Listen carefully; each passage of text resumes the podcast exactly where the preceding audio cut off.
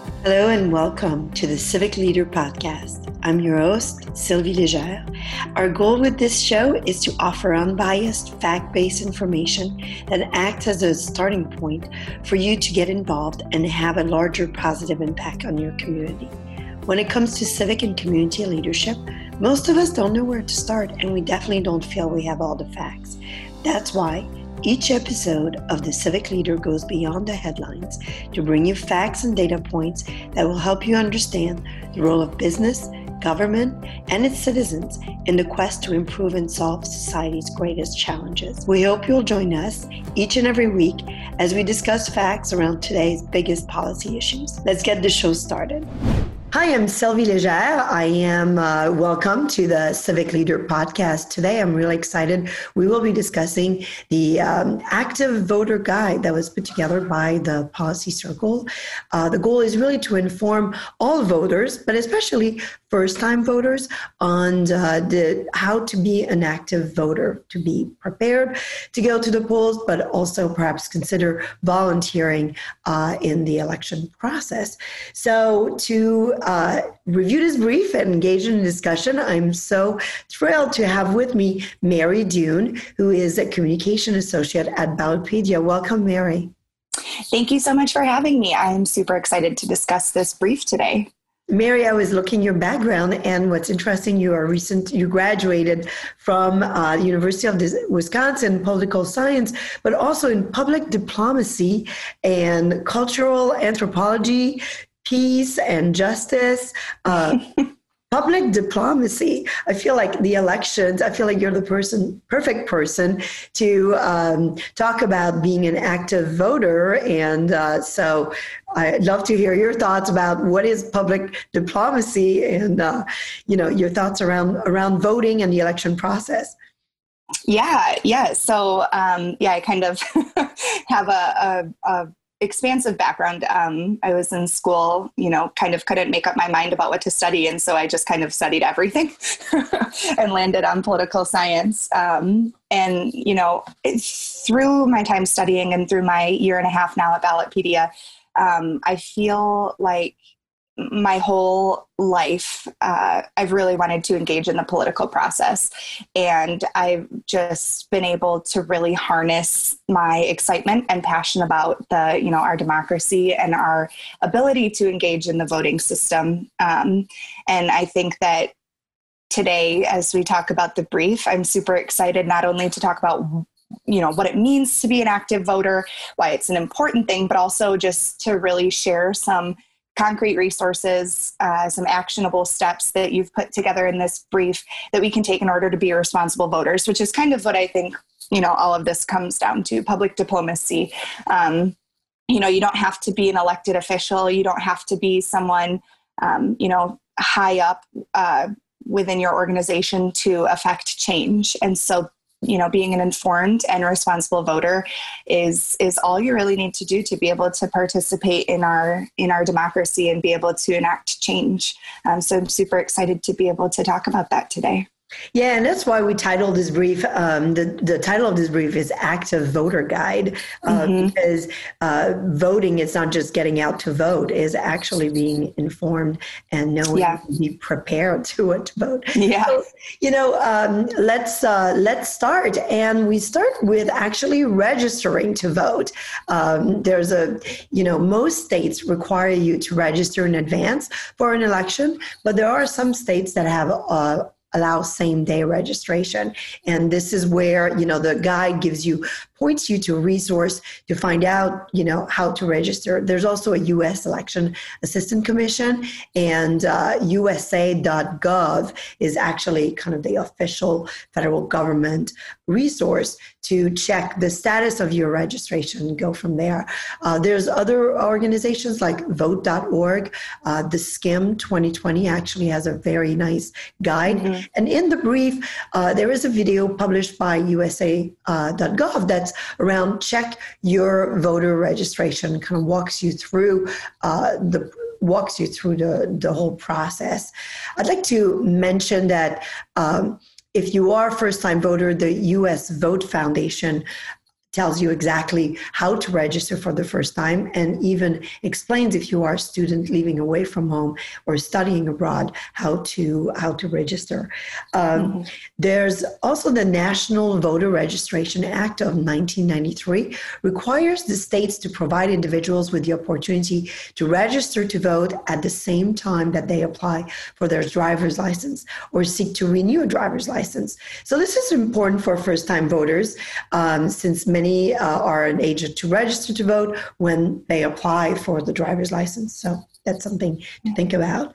Um, so, do you have like some thoughts to share about just voter registration and maybe about, you know, there's a lot of drives around voter registration that, that mm-hmm. happens in public places, grocery stores.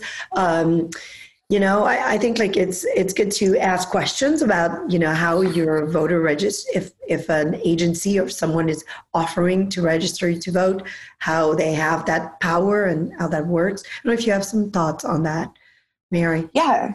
Yeah, definitely. I know we've seen a huge push um, to educate the public on how to register to vote and to make sure that you're checking your um, voter registration status. Just last week on the 22nd was National Voter Registration Day um, which was a huge, you know, huge push by organizations all over the all over the country trying to uh, get people to register to vote on that day. Uh, but if you didn't, and you know you're still unregistered, there are plenty of opportunities going forward to be able to um, and to check your registration status. So I think the first step, you know, right now as we're nearing the election, the first step is to check whether you are registered. Um, and even if you've been registered in the past, it's still important to check like there are a multitude of reasons why you might need to re-register. Um, so, for example, I moved this year from the last time from the last election, so I need to update my registration. Um, so any little thing like that, I think it's just important, even if you do think you are registered, to double check um, and make sure that you are with, uh, you know, any of the resources that you just mentioned. Um, and if you find that you do need to register to, to vote, you can visit your local election authority's website um, and learn whether you can register online or if you have to register in person. And then, as you mentioned, Sylvie, there is, there are some states that allow you to uh, to register on the same day of the election, um, but it's that's not common. Um, it's not available everywhere. So you can also get the registration deadline um, and it, it's important to note that deadlines are starting to come up. So um, there are a lot of states that whose deadlines are passing now, um, and then they'll continue to pass each coming week between now and the election. So um, it's important to you know check your status, see if you need to register, and then make sure that you have all of the information available to do so. Yeah, those are good points. Yeah, thank you for the reminders on the deadlines. Uh, mm-hmm. So, do you want to talk about uh, where to go, or maybe actually, no? What? Why don't I take up the where to go, and then if sure. you have some comments on that? Uh, sure. So, where to go? You know, on election day, you'll go to your designated polling location to cast your ballot. And usually that's really printed on your voter registration card. Uh, you can also, again, visit usa.gov to find your polling place or your state or local election office. And in the guide, there is a link uh, to that. Uh, you can also see the U.S. Election Assistance Commissions. Uh, there's a link to election day contacts, and vote.org has a polling place locator. And then Ballotpedia also has a state by state polling times, which is also important to know when you could start um, to vote and be the first one there, or you know near the near the end. Um, there's also on USA.gov early voting options and also absentee voting. There's different rules around that. Uh, Vote.org has some absentee ballot rules, and if you uh, want to do that, this is really early, a month, over a month before the election is when you really need to start looking at what are the applications deadline, what are the deadlines to vote as an absentee.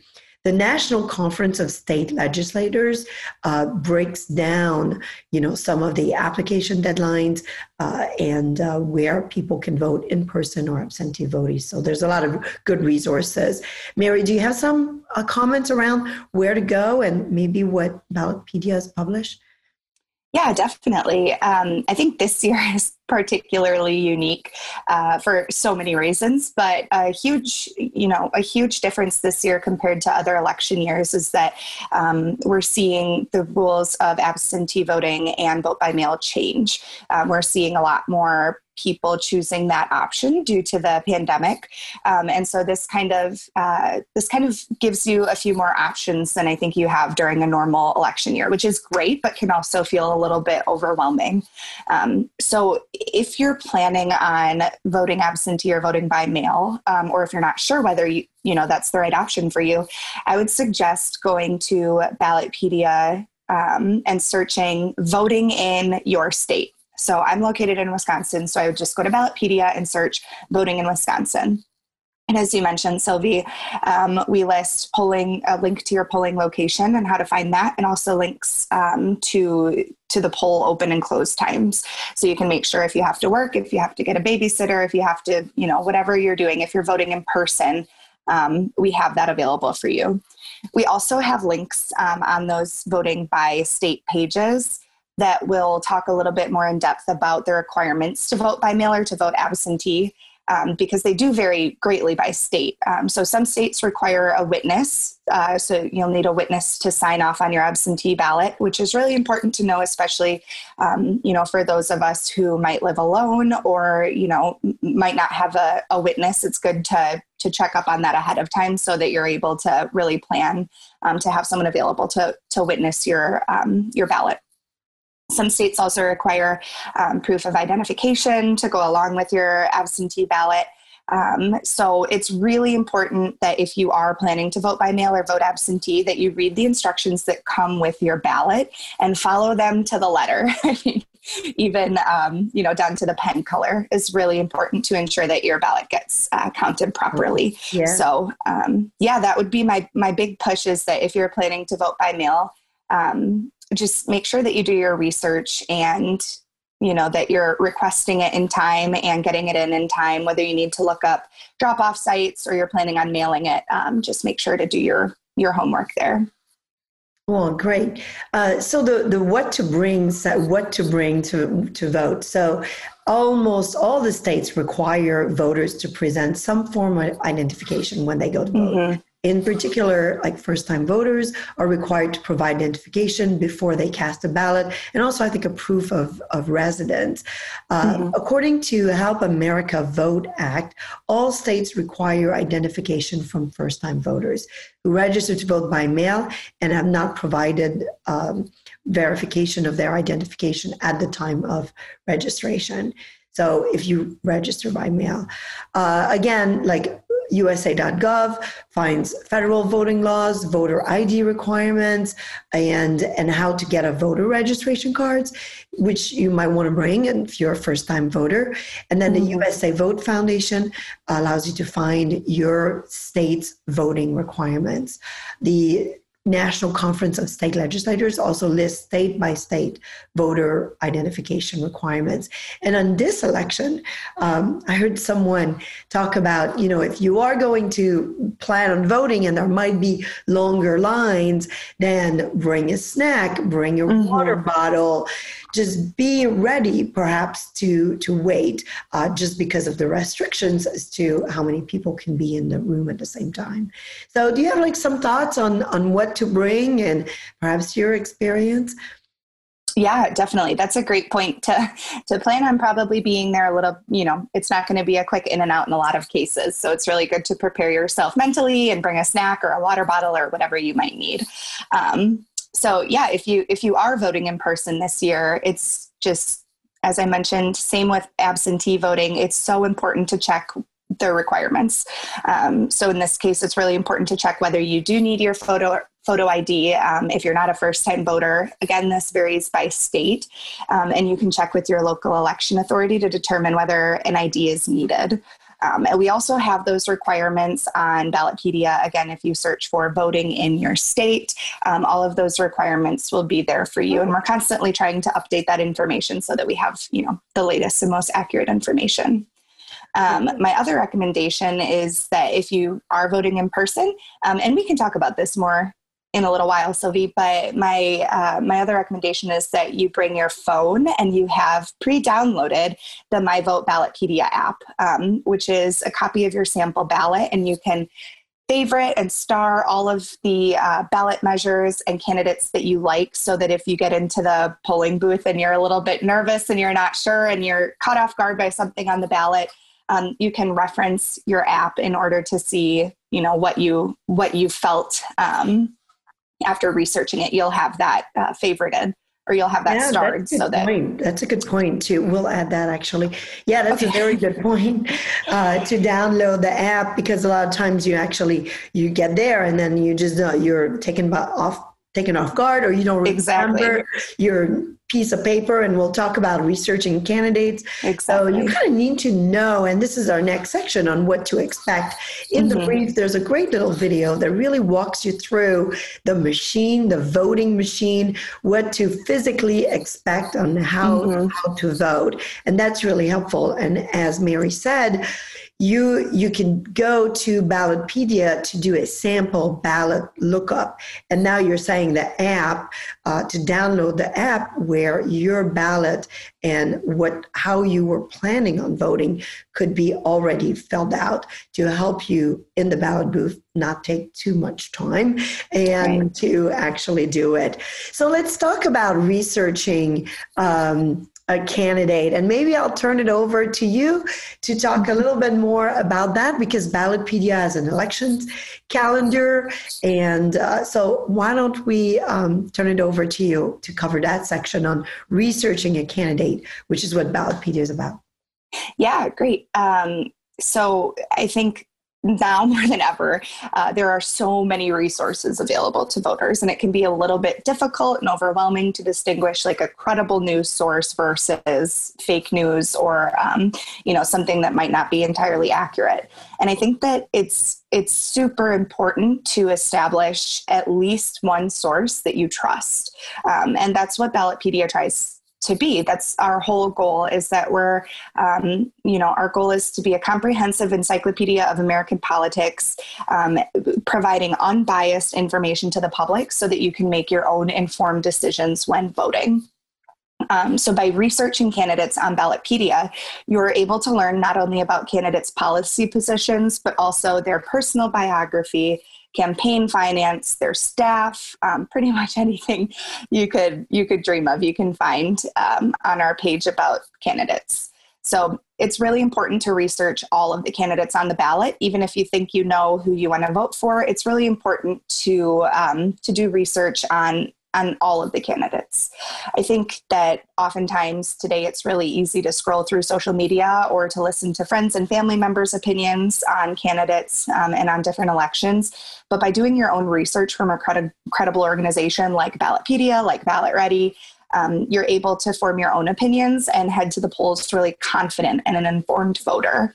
So some of the resources that we at Ballotpedia provide, um, our biggest and I think most unique um, resource that we provide to voters is called our Candidate Connection Questionnaire. Um, so, this is a super unique opportunity for candidates to inform voters about their positions, and an equally unique opportunity for voters to learn directly from the candidates on their ballot. Um, it's an expansive survey that we rolled out in 2017 to just a small number of um, of elections and candidates running. And due to the success of that pilot program, we expanded the questionnaire to, uh, to be available to everyone within our scope in 2018. So, just to give you a little idea of how many candidates are filling out this questionnaire on our website, um, so far this year, 4,959 candidates have completed our survey, and it's probably going to be even more by the time you're listening to this podcast. Um, we get responses every single day that we're uh, putting up on our website. Um, and so, you know, this is a really, like I said, a really great opportunity for you to hear directly from the candidate. Um, and then we so do have. Oh, go um, ahead. Oh, I'm sorry. Go ahead uh, I was just going to say along the, the same lines, we partner with NCIV to offer candidate conversations, which is um, a, it's a virtual debate platform. Um, so it's moderated by journalist Greta Van Susteren, and it's basically a short Q and A session um, little videos that are uploaded onto the candidate pages if they choose to participate that allow them to answer questions in a video format and just allow voters to hear from um, their candidates in an entirely new way. Oh, what is that called? Candidate conversations. Candidate conversations. Okay. Oh. Yeah. So we rolled this out about a year ago. Oh, okay. Okay. So it's relatively new.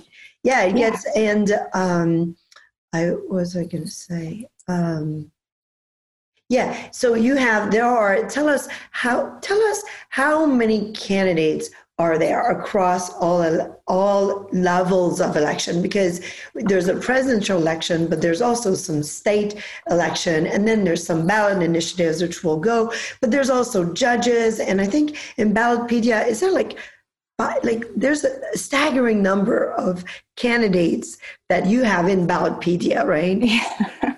in the united states there are uh, yeah 507000 officials um, and Ballotpedia doesn't cover every single one of them, but of course, it's our goal to be able to one day. Um, but at the moment, we cover the 100 largest cities in the United States, which covers 60 million people who live within those cities. So not only do we cover um, all federal and all state elections and elected officials, but we cover, um, you know, the hun- the hundreds of thousands of uh, local elected officials within those top 100 cities. Um, so within our encyclopedia at this point, there are over 300,000 articles um, on our encyclopedia.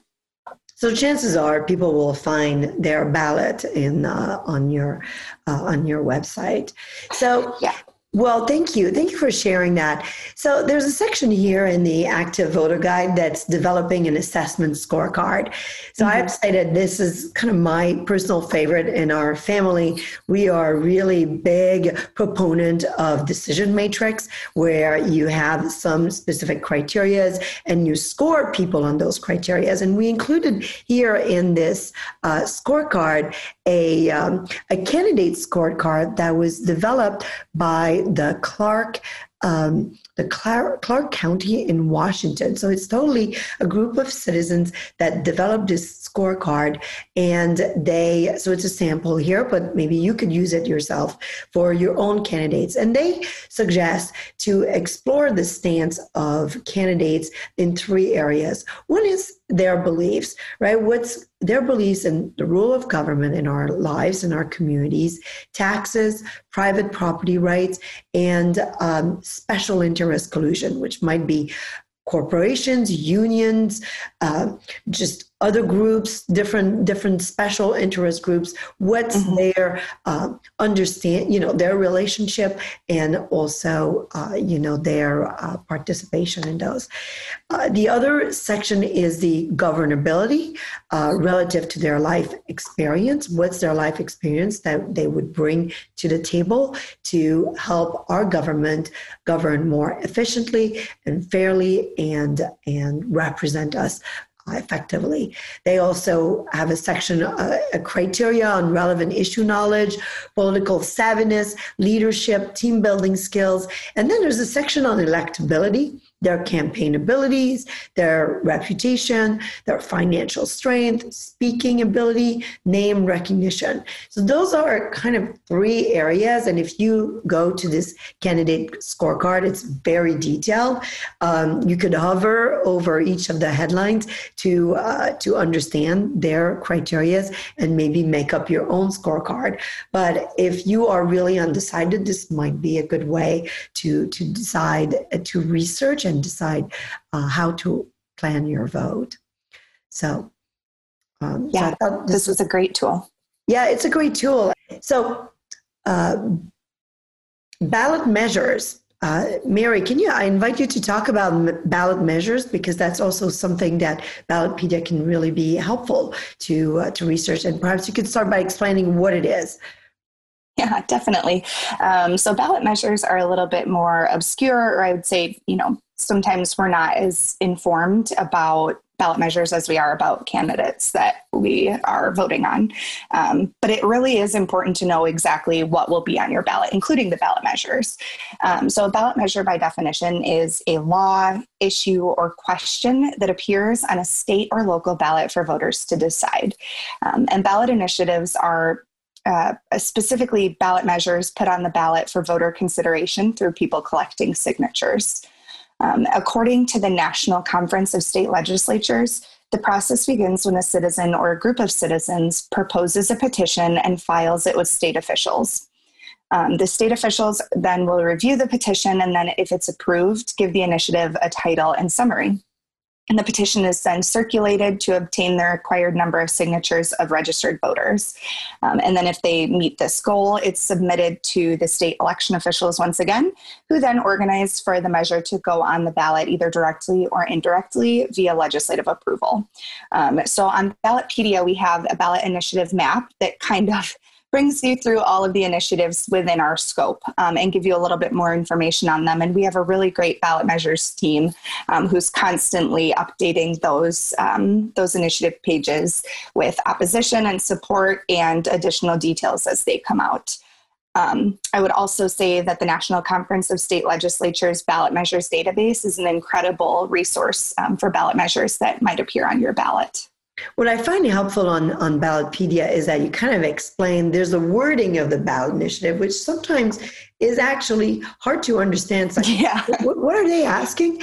And right. then on Ballotpedia, you almost like translate that. It's like by voting yes, this is what you're voting for. By right. voting no, this is what you're voting for. Because sometimes the wording of these ballot measures is such that you're not sure what you are agreeing to and what will will your vote be a vote to further research or explore a possibility or will it actually be something that, that will be implemented so that's kind of a, a, a really value add um, service that ballotpedia offers to again be a really informed voter? Yeah i would say that you know, as someone who's been voting for just about 10 years now, I have found myself in in this situation several times where I walk into the um, you know the booth and I see something that I just can't, I, you know, I researched it, but I just cannot remember for the life of me what it means. Um, and the wording is a little bit tricky. And I just, I don't know what I'm, if I should say yes or no. And that's a really just terrible feeling when you're voting um, because, you know, it does have an impact. So, you know, that's another reason uh, just to, to plug our sample ballot app, My Vote Ballotpedia.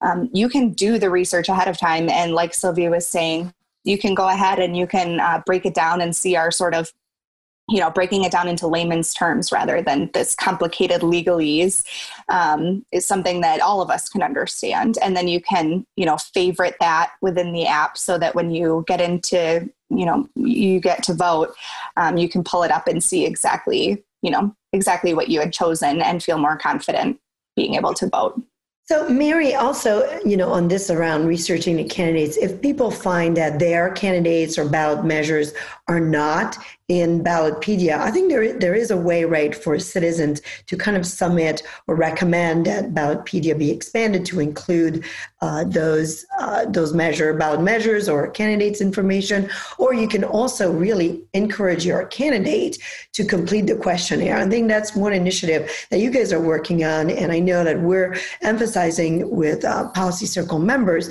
is to really encourage candidates to complete the questionnaire so that everybody has a, a one place to go and evaluate, you know, the candidates who are seeking our support to represent us. Mm-hmm. Yeah, definitely. One of my favorite things is um, seeing when I pop into our Twitter account, seeing just regular voters like you and me um, tweeting at their representatives and saying, "Hey, why haven't you filled out ballot Ballotpedia's candidate connection survey? I really want to hear from you." Um, it's really cool to see people, you know, encouraging their their candidates to fill it out, and we've actually seen a great number of candidates who are, you know, specifically called out and asked to read it or, or to complete it. Um, we've seen a great number of them actually actually come through and complete it, um, which is really, really satisfying because, you know, it gives you even more power as a voter to say, hey, I asked my elected official, I asked my candidate to fill this out so I can learn more about them, and they actually listened. Yeah, I think also the other piece about being uh, an active voter is to interact with your candidates. And I know, like, we don't want Definitely. to do that, or they call us, you're like, oh, I don't want to talk. But it's actually, really empowering mm-hmm. when you're asking questions to your candidate. You're being friendly, you're asking questions. And this is where, you know, tools like this or, you know, this candidate scorecard, you can ask question about, well, what are what is your view on taxes, on property rights, on on the role of government? What do you think is the priority? What are you, what is the life experience that you are bringing to to the table to you know seek my vote and represent. It's really empowering. And we have on uh, the policy circle we also have a video and kind of a workshop on how to interact with with candidates which could be uh, really helpful. And it, definitely. you become you become part of the process and you feel that you're not uh, that government is not happening without you when you go yeah. voting booth informed. It, it it, it's really great and you have to you have to research it there's so many mm-hmm. judges every election or water reclamation board right. or you know like clerk commissioners there's a lot of different roles that you know people are seeking your your support that are representing you that are impacting how government functions and being a citizen is not just showing up in this case it's being informed so yeah. I invite you to take that seriously. So thanks for sharing um, this information about, uh, you know, what Ballotpedia offers. So, you know, there are important rules at the polls. Voting is one. And uh, maybe, Mary, you could talk about poll workers. There's, there's poll workers and there's poll watchers. So maybe, Mary, would you, um, can you talk about being a poll worker? Yeah, definitely. So, um, you know, as you were mentioning, it's super important to be engaged. Um, and so that means not only being you know an informed voter and taking your role as a voter seriously but also looking for other ways that you can become involved in the election process. Um, and one of the most effective ways that you can do that is by uh, by becoming a poll worker. So th- these are also known as election officials or election judges. You may have heard those terms as well. Um, and serving at a polling location can help to ensure that election rules are followed which ultimately ensures the integrity of the results of the election um, and ensures that everybody everybody who's eligible to vote actually gets the opportunity to do so. Um, and the Policy Circle also has an amazing brief called Elections and Election, excuse me. Okay, let me start over. um, the Policy Circle also has an amazing brief called the Elections and Election Integrity Brief, which goes into a little bit more detail about this and about election integrity. So I would highly recommend that as well. Um, so poll workers, if you've voted in an election before, you probably didn't even notice, um, you know, that you were interacting with poll workers, but they are the people at your polling place who are checking in voters, issuing ballots, answering voter questions, setting up and testing the voting equipment prior to the polls opening, and then also staying past the time of the polls closing in order to tally the ballots and secure voting equipment. Um, so they have really, really important roles, and they do receive specific training. Um, prior to election day, that is specific to their county or municipality. Um, and yeah, they serve a, a really important role. Um, so, if you're interested in serving as a poll worker, you have to meet the eligibility requirements in your state. And while it does vary, but most states generally require that you be a citizen of the United States in good standing, um, you know, have the ability to speak, read, and write in the English language, not be a candidate for any office in the election or to be an elected committeeman, must be registered to vote within the county in which the election judge serves. So, for example, if you are a voter in suburban Cook County, you're able to serve as a poll worker or election judge either in the suburbs or in Chicago.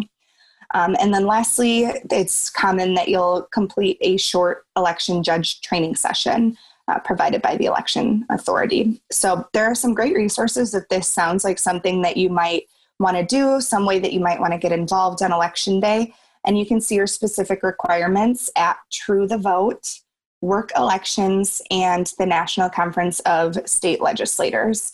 Um, so those are some really great resources to be able to start if this sounds like something you are interested in a way that you'd want to engage in the in the process. Yeah, and there's um, there's actually a website that's called like Work Elections, and there's mm-hmm. the National Association of Secretaries of States. So there's a lot of resources, and it's a it's a pretty easy process. Um, you you don't necessarily uh, you know there's different rules, and I know my uh, daughter in high school. You know, even if you are not 18, you can uh, you can participate and be a, a poll watcher or poll worker. There's specific rules, and a lot of times you you get paid uh, to do mm-hmm. that spend a day, and you have to be there for the full day. But uh, again, we have uh, we interviewed women who have been poll workers and kind of share their experience. And one of the ladies said, you know, this was, I really feel like this was an act of love from my community. Oh, wow. That was really profound and, and inspiring. You're like, wow. Yeah It's really taking it seriously. The Definitely. other role is poll watchers. So it's overseeing is overseeing the election process. So poll watchers monitor the election procedure to ensure compliance with the law. And the ultimate goal is to hold fair elections that report accurate election results. The poll watchers differ from the election officials in that they have no legal authority in the polling location and are strictly prohibited from touching any ballots or other voting equipment. Rather, they are election observers who report any irregularities at the polling place, thus helping to ensure free and fair conduct of the elections. Many times, just their mere presence is enough to deter fraud, and reaching a mm-hmm. legitimate, fair outcome requires following the law for every vote that's cast. So, political parties, candidates, proponents of ballot initiatives can appoint partisan poll watchers, and there's also nonpartisan organization who can appoint nonpartisan poll watchers to observe the elections. So, you know, so as we said, their responsibility is observing the ballot box prior to voting, ensuring that it's empty, ensuring that the machine starts at zero, observing the election officials as they carry out their activities during the election day, observing that provisional ballots are given when required, and that voted provisional ballots are placed in secure receptacle provided for this purpose and not fed into the ballot optical scan machines with the regular ballots, so it's different. Um, observing counting procedures include provisional votes and tallying ballots. Keeping detailed records of what goes on in the polling place, observing the timely closing of the polling place, observing election officials. Properly securing blank ballots, processing defected or defective or damaged ballots, closing the electronic logbook and transmitting the votes, and calling to the attention politely of the election judges any incorrect voting procedure or apparent violation by anyone in the polling place. So there are also uh, rules for poll watchers outside of the designated polling locations. So nursing homes are important location for poll watchers to be on election day. And if you witness a fraud while poll watching at a nursing home, you know, you have to kind of call it to the attention of election officials. And uh, if a fraud occurs, call the campaign or political party for whom you're a poll watcher, and they have someone nearby who can help and can bring the issue to an election authority. You can call the election authority to report the possible fraud, fraud, and you can also detail in writing the um, the incident with as much detail as possible and uh, capture the election name, their badges, you know, a lot of those details.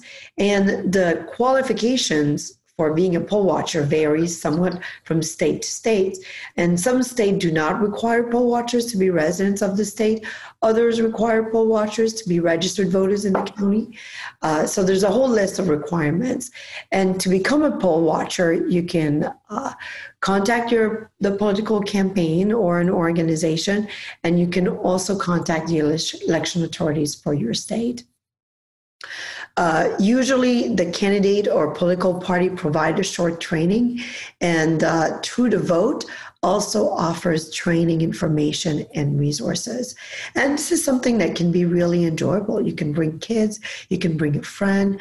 Uh, there's many polling locations uh, that house multiple precincts, so two people can easily cover a few precincts this way and have a big impact. So, in many races, it's a close call, and uh, a simple counting mistakes are not the uh, the only troubles. When election fraud is considered, it's easy to see how important every vote and every poll watcher is to maintaining the integrity of an entire election. So, you know, that's what, what it's about. You know, that's what voting is about. And we really invite you to kind of look at this, this brief on being an active voter and, uh, and consider being super active and volunteer, especially this election in 2020 on uh, how to be a, a poll watcher or a election judge. Do you have like some experience or some additional closing thoughts to share uh, on voting?